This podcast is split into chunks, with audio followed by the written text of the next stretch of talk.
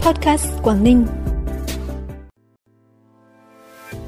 Đức Giám mục Giáo phận Hải Phòng chúc Tết tỉnh ủy Quảng Ninh. Đồng chí Đỗ Xuân Điệp, Phó Giám đốc Sở Xây dựng, giữ chức vụ Phó Bí thư thị ủy Quảng Yên. Năm 2023, tỉnh Quảng Ninh có 40 sản phẩm đạt 4 sao OCOP là những thông tin đáng chú ý sẽ có trong bản tin podcast tối nay, thứ năm ngày 1 tháng 2.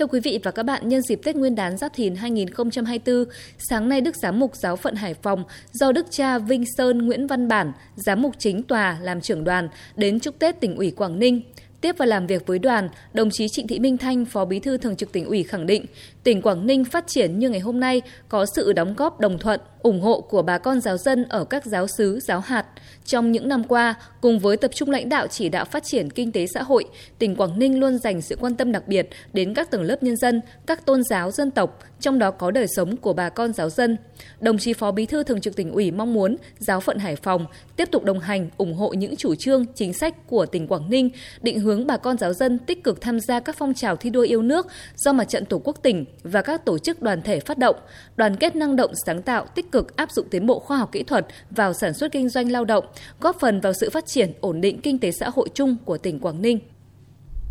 Nhân dịp chuẩn bị đón Tết Giáp Thìn 2024, sáng nay đồng chí Cao Tường Huy, Phó Bí thư tỉnh ủy, Chủ tịch Ủy ban nhân dân tỉnh đã đến thăm tặng quà và chúc Tết văn nghệ sĩ và gia đình người có công tại địa bàn thành phố Hạ Long, thăm chúc Tết Hội Văn học nghệ thuật tỉnh và Đoàn nghệ thuật Quảng Ninh. Đồng chí Chủ tịch Ủy ban nhân dân tỉnh ghi nhận biểu dương và đánh giá cao sự đóng góp của đội ngũ văn nghệ sĩ, đồng thời khẳng định tỉnh sẽ luôn quan tâm tạo điều kiện để Hội Văn học nghệ thuật và Đoàn nghệ thuật Quảng Ninh phát triển, để văn nghệ sĩ phát huy khả năng sáng tạo của mình cống hiến tài năng và trí tuệ để tạo ra nhiều tác phẩm có giá trị cao về tư tưởng và nghệ thuật.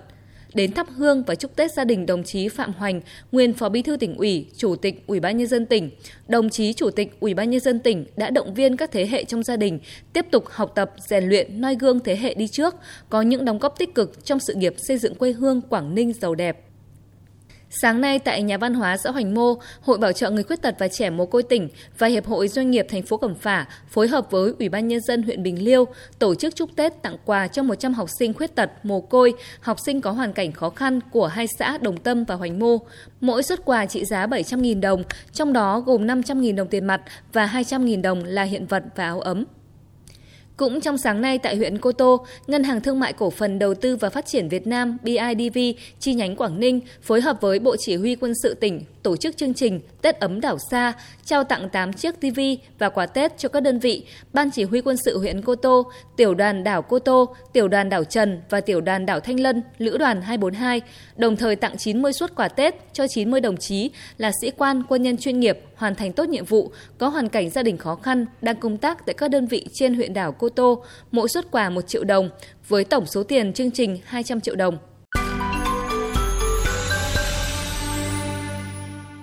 Bản tin tiếp tục với những thông tin đáng chú ý khác. Sáng nay, tỉnh ủy Quảng Ninh tổ chức hội nghị công bố quyết định của Ban Thường vụ tỉnh ủy về việc điều động chỉ định đồng chí Đỗ Xuân Điệp, Phó Giám đốc Sở Xây dựng, tham gia Ban chấp hành Ban Thường vụ, giữ chức vụ Phó Bí thư thị ủy Quảng Yên, nhiệm kỳ 2020-2025. Phát biểu giao nhiệm vụ, đồng chí Trịnh Thị Minh Thanh, Phó Bí thư Thường trực tỉnh ủy, chúc mừng đồng chí Đỗ Xuân Điệp trên cương vị công tác mới, đồng chí cần tiếp tục rèn luyện phấn đấu, giữ tinh thần đoàn kết cùng tập thể ban chấp hành, ban thường vụ và thường trực thị ủy Quảng Yên thống nhất lãnh đạo chỉ đạo thực hiện thắng lợi các nhiệm vụ chính trị tại địa phương. Chiều 31 tháng 1, sau gần 20 tháng thi công, dự án đầu tư xây dựng cầu bến rừng nối huyện Thủy Nguyên, thành phố Hải Phòng và thị xã Quảng Yên, tỉnh Quảng Ninh đã chính thức hợp long. Đây là công trình giao thông trọng điểm, hợp tác giữa hai địa phương Quảng Ninh Hải Phòng trong mục tiêu kết nối liên vùng, góp phần nâng cao năng lực phục vụ về giao thông, thúc đẩy mối quan hệ gắn bó, đoàn kết giữa nhân dân hai địa phương, từng bước hoàn thiện mạng lưới giao thông vùng kinh tế trọng điểm Bắc Bộ. Cầu có thiết kế dài hơn 1.860 m, 4 làn xe cơ giới và 2 làn hỗn hợp với tổng mức đầu tư gần 2.000 tỷ đồng. Năm 2023, toàn tỉnh có 40 sản phẩm của 25 doanh nghiệp hợp tác xã, hộ sản xuất được công nhận và cấp giấy chứng nhận đạt 4 sao OCOP cấp tỉnh. Trong đó, một sản phẩm có tiềm năng đạt 5 sao, đề nghị Hội đồng Thẩm định Trung ương đánh giá xếp hạng công nhận sản phẩm OCOP quốc gia là trà hoa vàng ba chẽ của công ty cổ phần kinh doanh lâm sản Đạp Thanh. Trong số các sản phẩm được cấp giấy chứng nhận đạt 4 sao OCOP cấp tỉnh năm 2023, có 21 sản phẩm cấp lại, 7 sản phẩm cấp mới và 12 sản phẩm nâng hạng. Việc trao giấy chứng nhận đạt 4 sao OCOP tỉnh cho các doanh nghiệp, hợp tác xã, hộ sản xuất sẽ diễn ra tại lễ khai mạc hội trợ OCOP Quảng Ninh Xuân 2024 vào tối mai, ngày 2 tháng 2.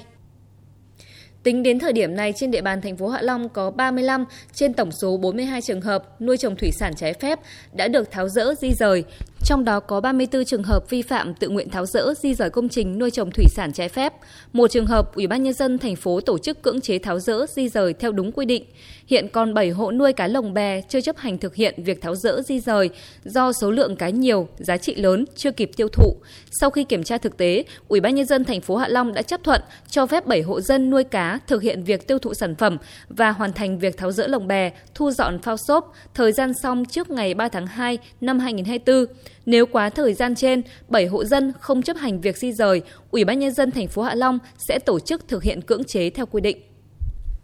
Phần cuối bản tin là thông tin thời tiết. Thưa quý vị và các bạn, trong 23 ngày hôm nay, do không khí lạnh suy yếu nên nhiệt độ ở khu vực Bắc Bộ tăng dần, tiết trời không còn buốt giá nữa. Dự báo trong đêm nay và ngày mai, khu vực Bắc Bộ về đêm và sáng trời nhiều mây, độ ẩm không khí cao, có mưa phùn và sương mù rải rác ở các tỉnh phía Đông Bắc Bộ. Mức nhiệt thấp nhất ở khu vực này giao động trong khoảng từ 17 đến 20 độ, vùng núi có nơi dưới 16 độ và nhiệt độ cao nhất trưa chiều ngày mai tăng dần lên mức từ 22 đến 25 độ. Riêng các tỉnh phía Tây dãy Hoàng Liên Sơn, tiết trời không ẩm ướt như phần phía Đông. Đêm và sáng có sương mù, có nơi có mưa nhỏ, trưa chiều trời nắng và nhiệt độ cao nhất từ 26 đến 29 độ, có nơi sấp xỉ hoặc trên 30 độ.